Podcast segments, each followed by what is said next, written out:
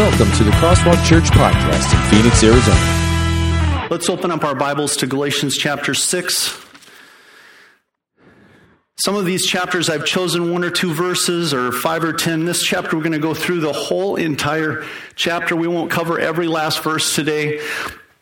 For those of you who haven't been here throughout the entire series, before I read this, I just want to go through a quick history of what's going on as Paul writes these words. So, Paul the Apostle has lived himself a transformed life. He was a Pharisee uh, who had been taught that it's all about keeping rules, traditions, being a Jew, that it was all part of being God's family and waiting for the Messiah, and that especially through circumcision and other acts and traditions like that, that one could improve their relationship with God. Now, Paul's encountered on the road to Damascus because he's out and about persecuting Christians because he believes that they are heretics and false teachers. And so he wants to put an end to this Christianity business. And Jesus uh, directly confronts him. This is after Jesus' death and resurrection. Jesus actually comes back for Paul and confronts him and says, Saul, which was his name then, Saul, why are you persecuting me? And in all of this, uh, Saul is blinded for a little while. I won't go into depth into the story because we've touched, touched on it many times before. But this, this encounter, this direct encounter with Christ, completely transforms Saul, and, and he, he, he begins to understand that Jesus is Lord, is his Savior, through the power of the Holy Spirit, everything is turned around. And Saul becomes Paul. And he begins to follow Jesus. And now, having experienced forgiveness and mercy and grace, he wants to go out now and tell the story of Jesus to others. Years go by, he's directly trained by Jesus, we're, we're taught. And um, and then later on, uh, he goes out and he begins to spread the gospel. His very first missionary journey was to a group of congregations in a Roman province called Galatia. And he went out and he was preaching the pure gospel that Jesus is everything and that there's nothing more needed. We don't need extra steps. We don't need extra laws or rules or traditions or customs. All we need is Jesus. And when we have Jesus, we have everything. And he, he preaches this pure gospel message so that, so that these people, like he, can know that their sins are forgiven, that they have been redeemed by Jesus' death on the cross, and that now they have heaven and they are wanted as part of God's family, as we talked about in the baptism just a moment ago. After Paul leaves these congregations, Paul was a great instigator, so he would go around and he would instigate and start up these churches, and people would gather around the Word of God and they would believe in Jesus. Well, after he would leave then and leave the congregations in the, in the hands of the local leaders, false teachers began to come in. And they began to teach that Jesus was, in fact, not enough, that Jesus was only the beginning, that you, you had to believe in Jesus.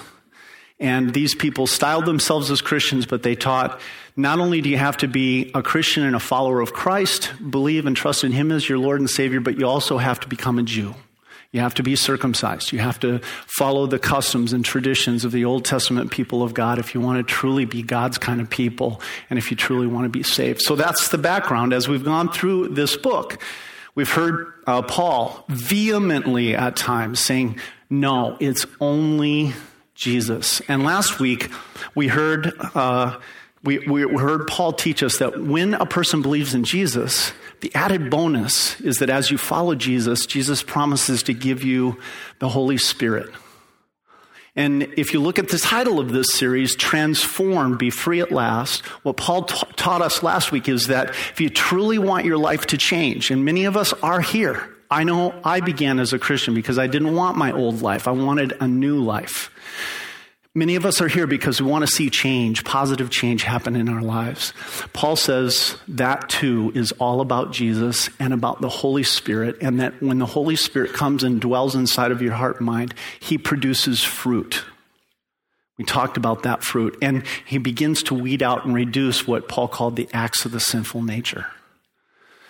So, in essence, Paul says, as you follow Jesus, Jesus rubs off on you. His love, His mercy, His wisdom rub off on you, and that begins to transform your life. The Holy Spirit comes into your, into your heart and mind. That further transforms your life. And that all flows from the fact that through Jesus and through baptism, our status with God has changed. And that in that moment that Jesus died on the cross, he forgave the sins of the entire world. And when we come to faith in that, then, then, God, then, then our, our status before God is changed from guilty to innocent. And then flowing from the fact that we are now holy and innocent in the sight of God through the blood of Christ, our lives gradually begin to transform and to change. And that's why it's all about Jesus. Today, Paul is really telling us now you have this freedom because you believe in Jesus as your Lord and Savior. How do you put that good freedom to use? So let's, let's look at Galatians chapter 6. And let's read what Paul says as he closes out this amazing book. Brothers and sisters, if someone is caught in a sin, you who live by the Spirit should restore that person gently. But watch yourselves, or you also may be tempted. Carry each other's burdens, and in this way you will fulfill the law of Christ. If anyone thinks they are something when they are not, they deceive themselves. Each one should test their own actions.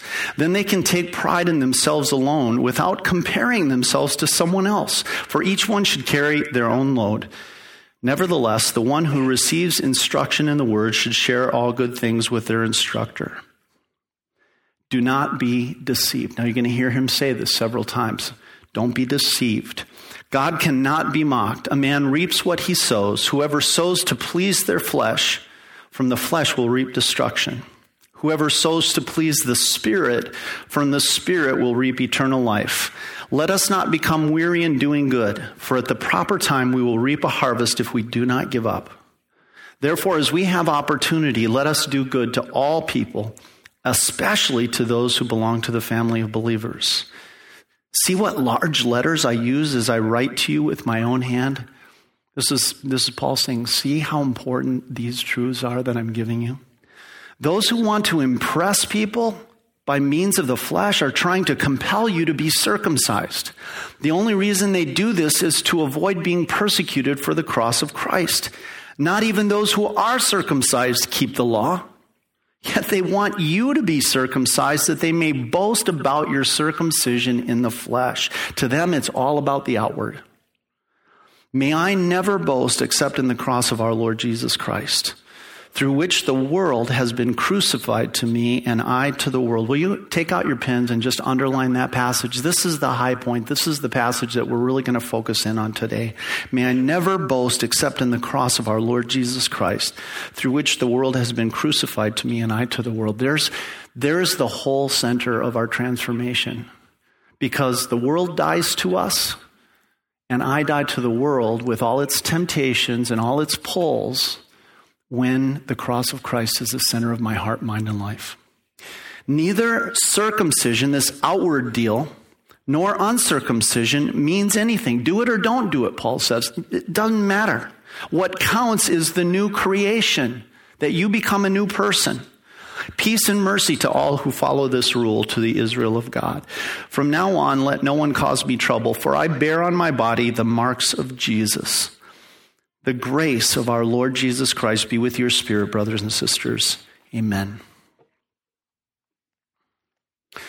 So, you know me, I love to read my Bible, and I love to read my Sports Illustrated too.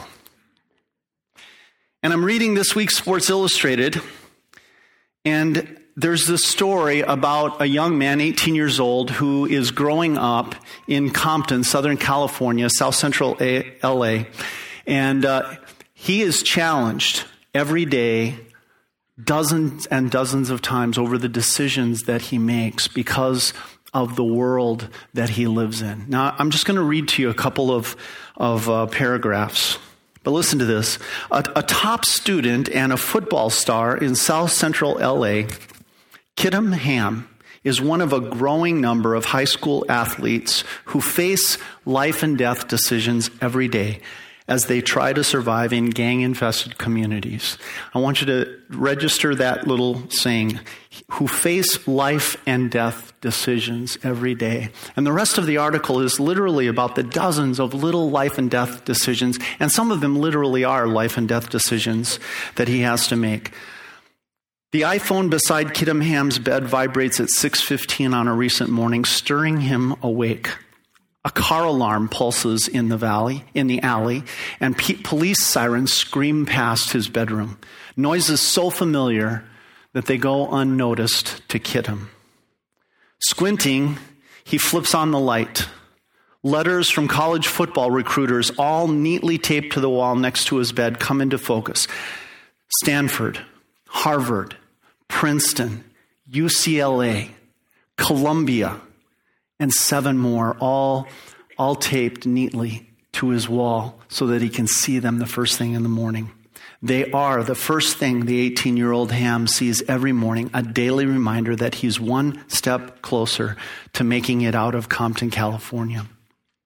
Now, the article goes on to talk about all the things that go on during uh, Kidam's day, all the all the little decisions that he has to constantly make to make it safely through his day. So there, there's that first decision. You heard it already. He made a decision to paste those letters on his wall so that they're the first thing that he sees every morning while he's still waking up. A decision made to, to, to really say, I need to be inspired every day. I need to be reminded that God has a purpose for my life. And I must never forget that purpose. He's given me gifts and abilities that I need to use for his glory. The decision, one that you and I make almost without thinking about what colors to wear, because see, if, if he chooses to wear red, then the, the Bloods might think that he's one of them and the Crips might come after him just as he walks the several blocks to school. One of the things I learned from this article is that in Compton, it's no longer the way that we used to think of it with gangs, where you have these two big rival gangs who are fighting for these major pieces of territory.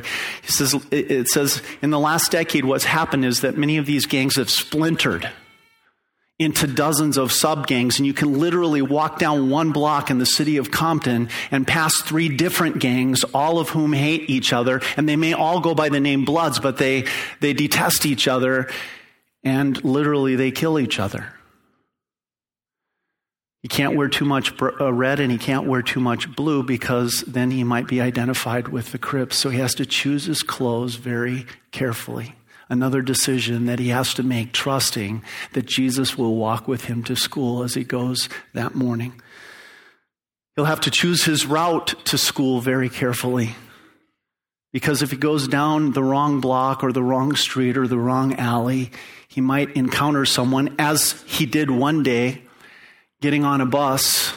Two young men came up to him, and one of them pulled a gun and asked him, Where are you from? And he wasn't asking, like, what block or street he lived on. He was asking, what gang are you a member of? Fortunately, Kidam's dad had been a member of a gang and, and had trained him and taught him here's what you do when these guys come up to you. And he did just exactly as his dad had instructed him, and the, and the guy pocketed his gun and, and walked off. And Kidam slumped down on the bench near the bus stop, uh, trembling. going, literally, I just dodged a bullet. Hmm.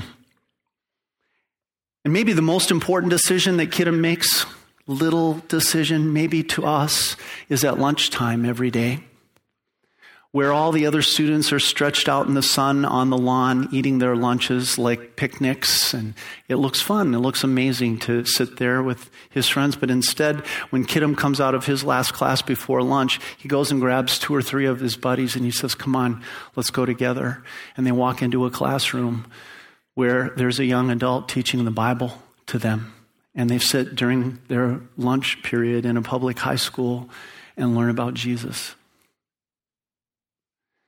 all those little decisions, and I'm just mentioning a few of them. And then I got to thinking, isn't that really true of all of us?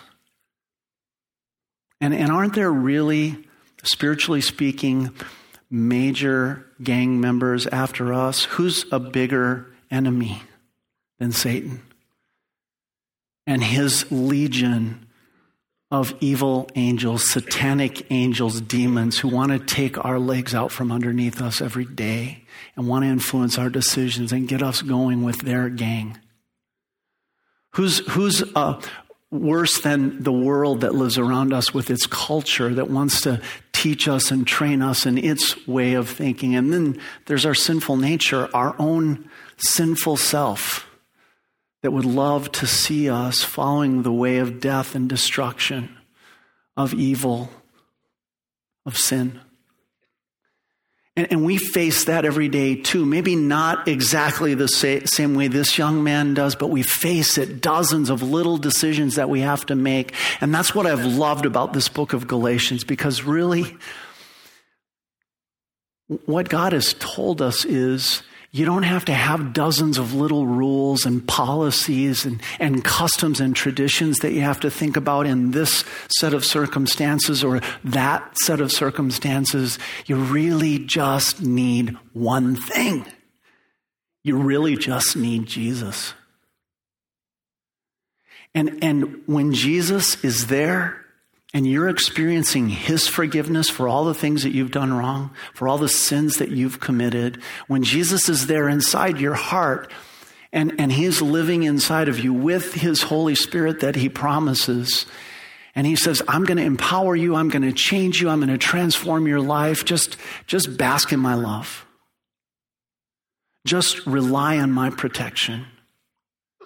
Just know that my wisdom is the wisdom that will guide you in all those little everyday decisions, the dozens of them that, that you're going to be making. And just recognize that when you're my child, you're God's child through faith in me, it's going to be okay.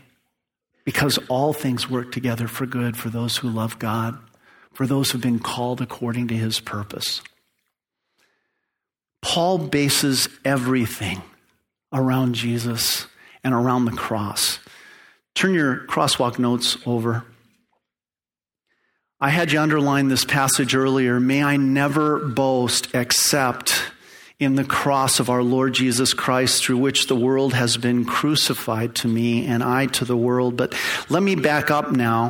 And if you want to flip back over, I know I'm going to have you flipping your notes a lot today. Look at verse 12.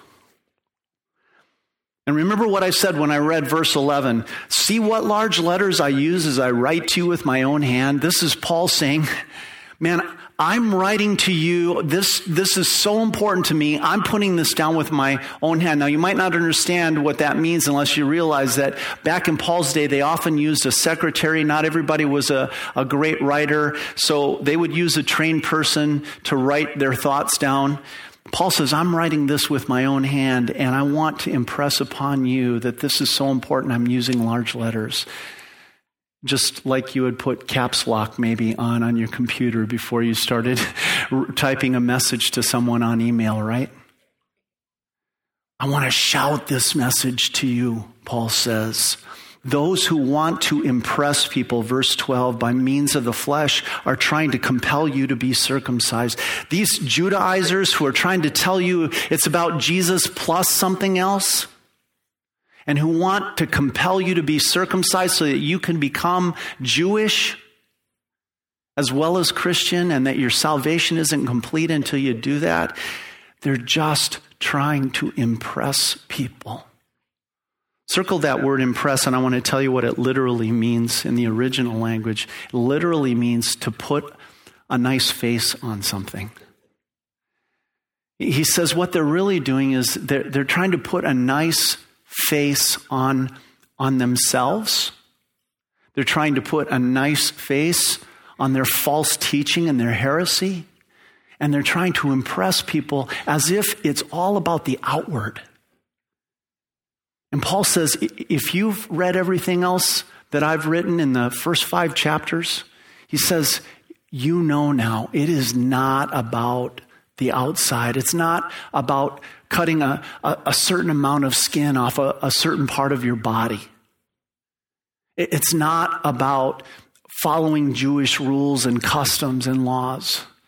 It, it, it's not even to us today about a certain way to go about things, a certain way to, to worship, or, or, or a certain way to, to go about teaching God's word, or uh, the fact that I have my quiet time every day with God, and because I do my devotions every day, wow, I'm sure God is impressed. It's not about that, Paul's saying. And notice how he goes on. You go down that path, you do it for reasons. And he, he says the only reason they do this is to avoid being persecuted for the cross of Christ. What he means by that is these these guys were trying to avoid the, the, type of persecution that Paul himself had been implementing before he became a Christian. There were still people like the Apostle Paul going around persecuting the Christians for their faith and saying that Jesus is the promised Messiah and the only one that we can rest in. And people who were like what Paul had been before when he was Saul were still going around persecuting. And so Paul says they're just trying to avoid that. They, they don't want to have that pain of someone hurting them. He says we, we can't avoid the offense of following Jesus. And furthermore, he says in verse 13, they're hypocrites. Not even those who are circumcised keep the law. These guys pile all these laws and rules on you, and they themselves aren't keeping them. Yet they want you to be circumcised that they may boast about your circumcision in the flesh. You see what Paul's doing here as he closes out this book? He comes right back to it as he finishes this book out. And he says, with large letters, I want to make this point one more time. It's Jesus, Jesus, only Jesus, no more, no less. Don't add anything to him. Just follow him. He's all you need. May you may I never boast, never brag, never find our confidence, our hope, our wisdom in anything other than the cross of Christ. And when I have the cross of Christ, Paul says, then things really change because the world is crucified. It's dead to me. And I'm dead to the attractions and the temptations and the thinking and wisdom of the world. The cross of Christ is like a sword chopping off my relationship to the sins of the world and the thoughts of the world. And that's where transformation can really start to happen when that, when that tie is severed.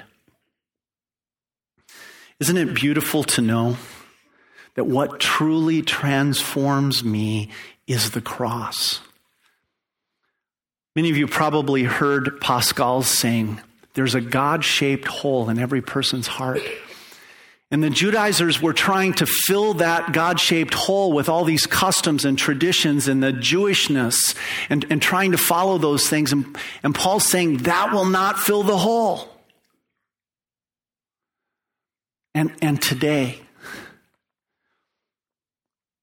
when churches teach people that there's some right way to go about it and that you can't be confident in your salvation unless you go about it our way, unless you follow our traditions.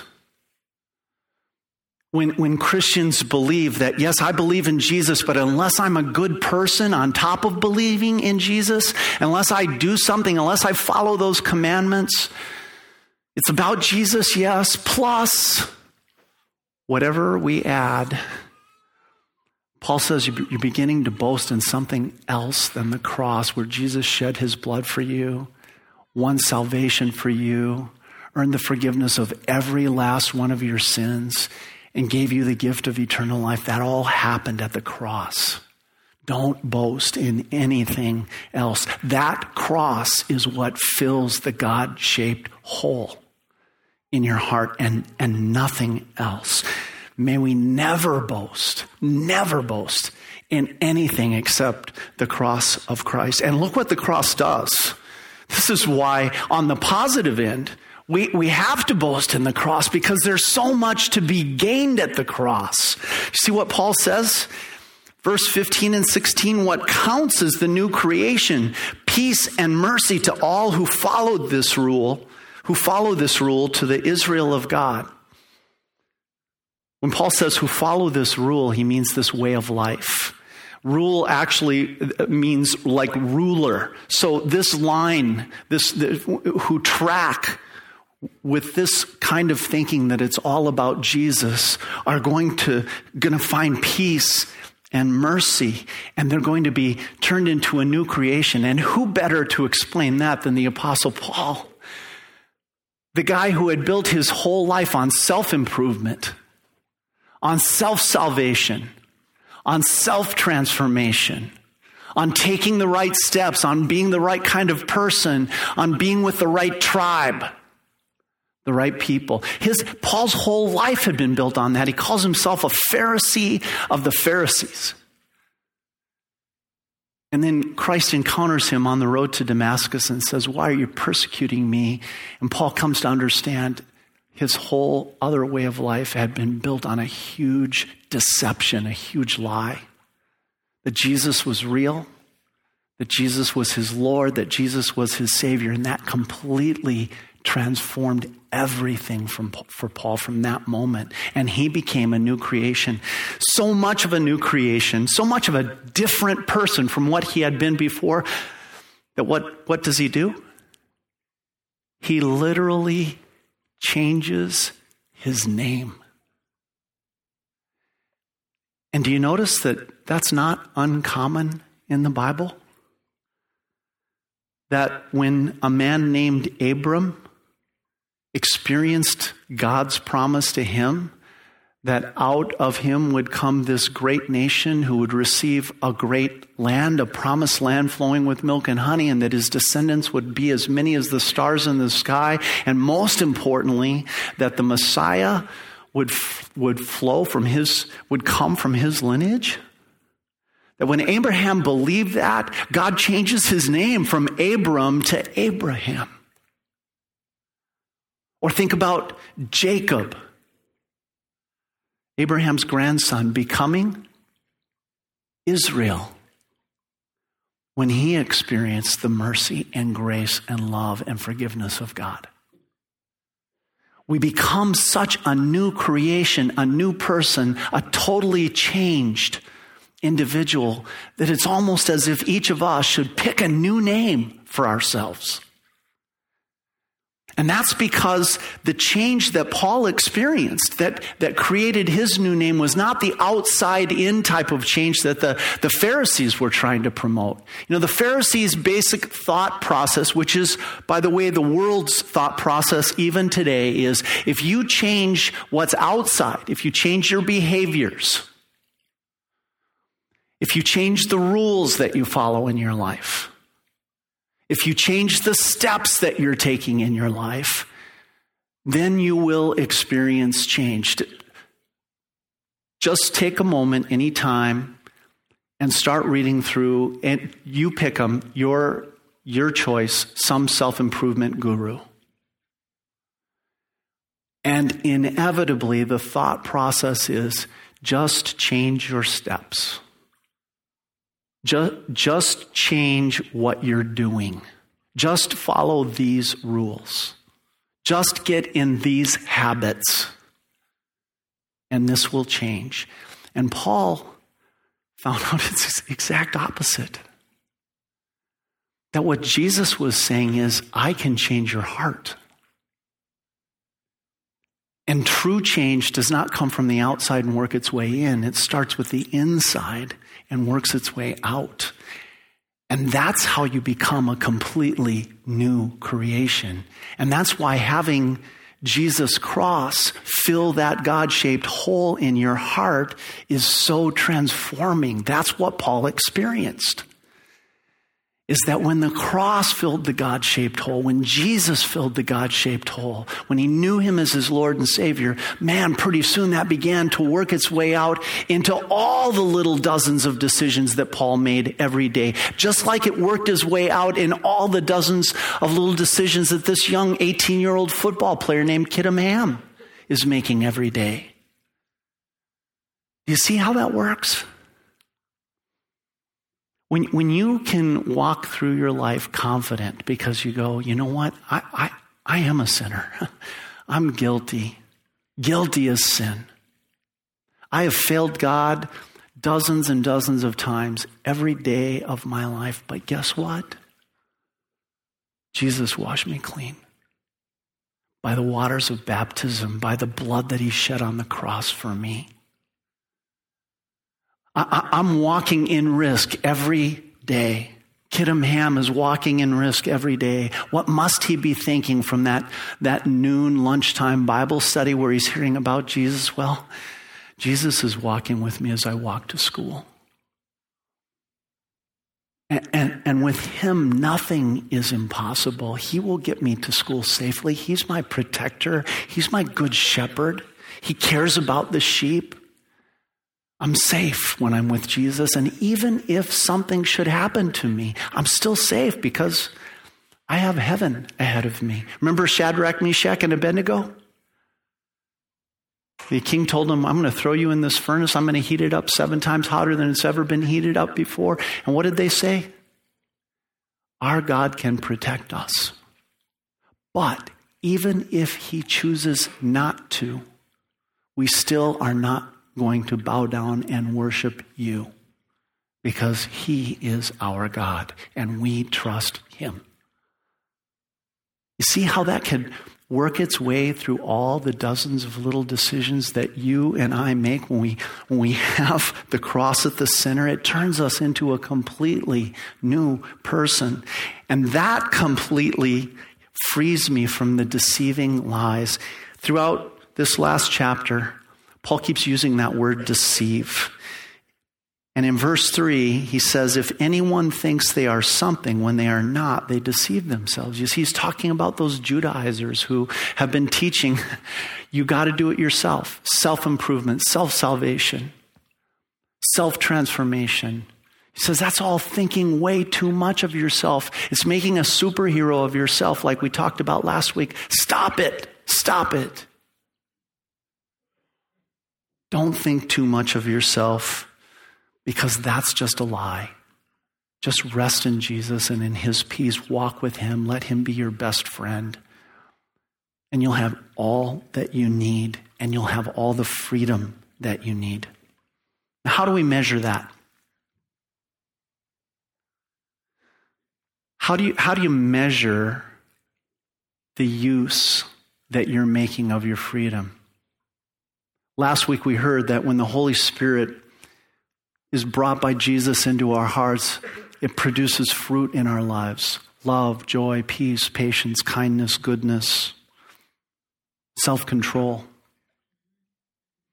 That the Holy Spirit just naturally, organically begins to produce those fruits in our heart. So let me just ask you do you feel yourself growing in those? And Paul warned us also of some of the acts of the sinful nature. Do you, do you feel these gradually? And for many of us, it is gradually. It's over years and years. The transformation of your status before God from guilty, filled with sin, subject to death, to innocent, forgiven, subject to life, that happens in a moment. But the transformation of our hearts, our minds, and our behavior takes place gradually, organically, over a lifetime. And as it happens, you're going to notice that certain things get weeded out. The acts of the sinful nature are obvious sexual immorality, impurity, debauchery, idolatry, witchcraft, hatred. Do you feel that hatred is more and more getting weeded out of your life? I hope so as the Holy Spirit lives there? Discord, jealousy. Do you, do you find that you're less jealous of people now, less even comparing yourself to others now that you have Jesus and his cross filling your heart? Fits of rage, selfish ambition, dissensions, factions, and envy drunkenness, orgies, and the like. Paul says, I warn you, as I did before, that those who live like this will not inherit the kingdom of God. Why?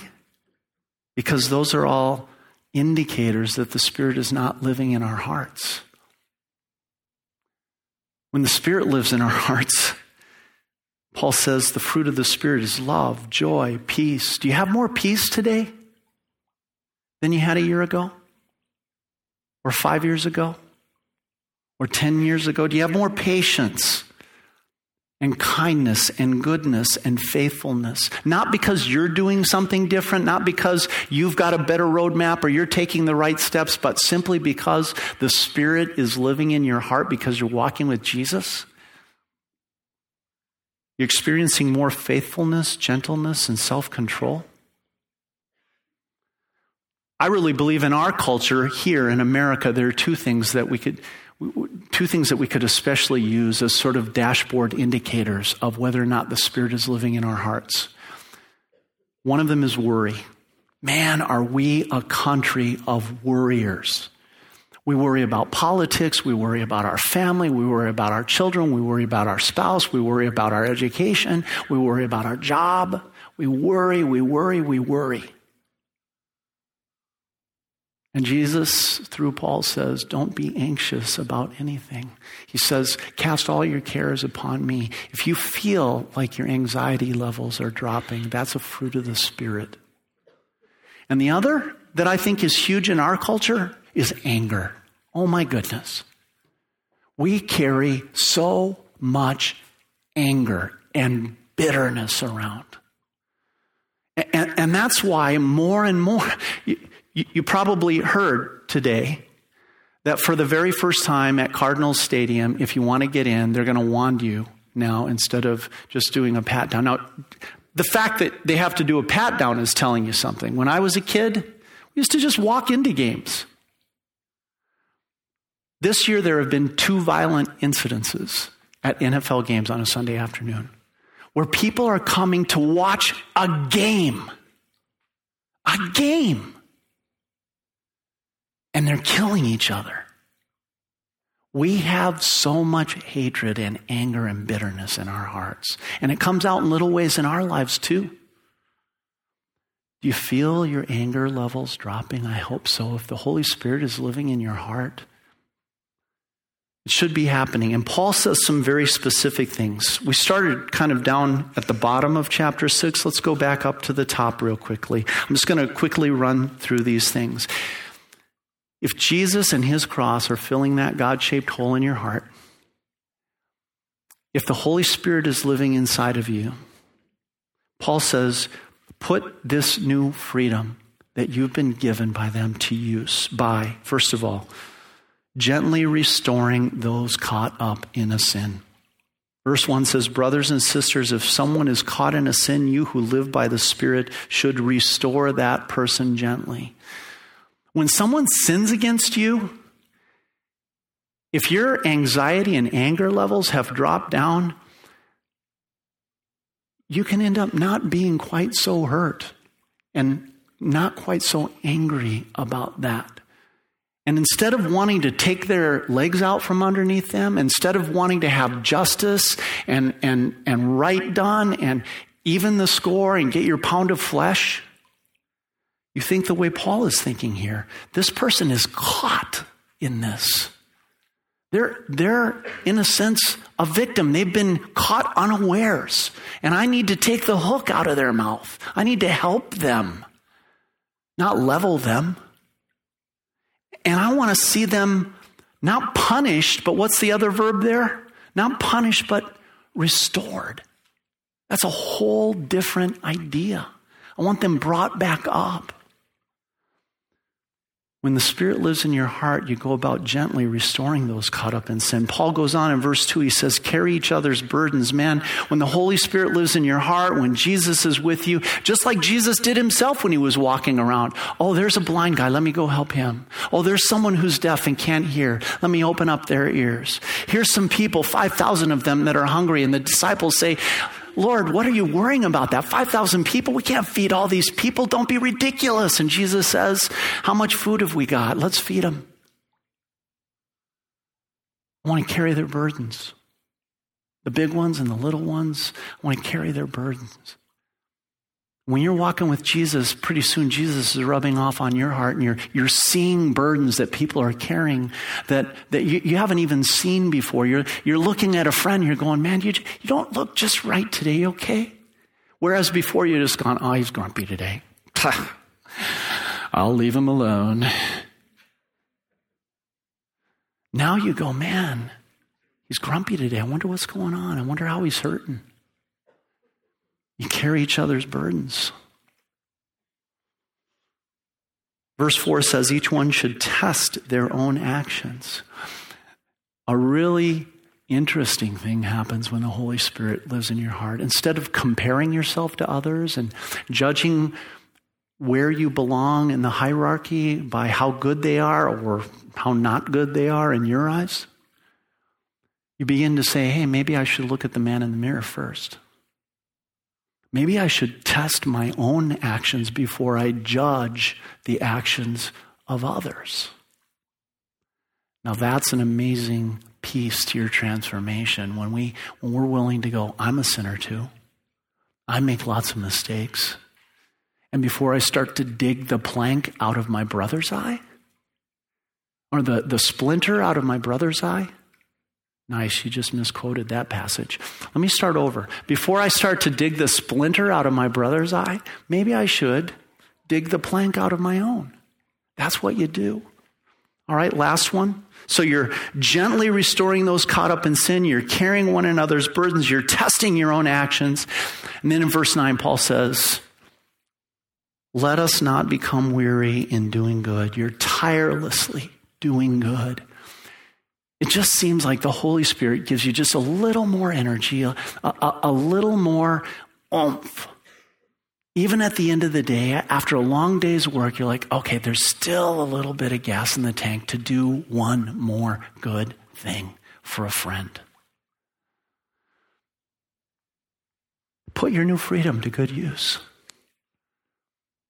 With Jesus living inside your heart and the Holy Spirit alongside him with that cross the focus of everything, your forgiveness, your mercy, your grace that Jesus has given you, gently restore those caught up in sin instead of leveling them. Carry one another's burdens instead of ignoring them. Test your own actions instead of judging the actions of others and tirelessly, tirelessly do good. And all that happens when we simply cling to the cross. What an amazing transformation into a new creation, a new person that will make us. Here's your next step cling to the cross. The cross alone is what changes lives for real. The cross alone will free you to live in a totally transformed fashion. Just like that young man, 18 years old, listening to God's word every day during his lunch period, and the Holy Spirit has climbed right into his heart. And he faces all those dozens of real life decisions every day with confidence, with faith, with love, because he's walking with Jesus. And that's what Paul says walk with Jesus. You have all that you need. May I never boast except in the cross of our Lord Jesus Christ, through which the world has been crucified to me and I to the world. Let's pray. Lord, for all the times that we have been tempted to boast in ourselves, to think that it's about ourselves, self improvement, self salvation, self, self, self. Lord, we ask, we ask for your forgiveness. We ask you to cleanse us from the thought that we can do anything to save ourselves, to transform ourselves. Help us just to fill that hole in our heart with you, Jesus. And Lord, as you fill that hole in our heart, remind us of the forgiveness that you won for us by your perfect sacrifice on the cross. Free us from our guilt and our shame. Free us from the death that hangs over our heads and give us life. And in that life and in that freedom that you grant us, Lord, Transform us by the power of your Holy Spirit. Grow those fruits of the Spirit in us and cause those to crowd out the acts of the sinful nature. Transform us, Lord, by the power of your Spirit. And Lord, for everyone who's been through this series with us, I ask you to bless them to keep the cross and only the cross at the center of their entire lives. And we pray it in Jesus' name. Amen.